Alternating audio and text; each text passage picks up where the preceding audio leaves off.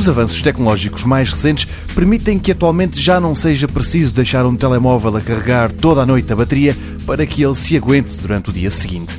Uma comodidade que também tem o seu lado negativo, já que esses shots de energia fazem com que o tempo de vida da bateria seja cada vez menor. Mas quem estiver em paz com essa perspectiva tem muito com que se congratular. É mesmo isso que demonstra um novo teste da Wirecutter que foi investigar quais são os melhores carregadores rápidos. Um teste, diz a publicação, principalmente interessante para quem tem iPhones, já que os carregadores da Apple de rápido têm muito pouco.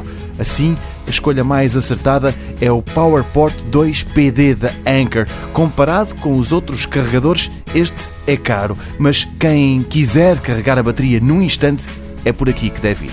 Nos iPhones mais recentes, do 8 para cima, a bateria vai dos 0 aos 50% em meia hora.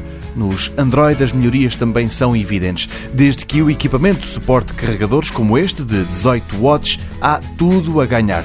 Também muito bom é o Oki PAY18, mas este, ao contrário do outro, o concorrente, só permite carregar um equipamento de cada vez.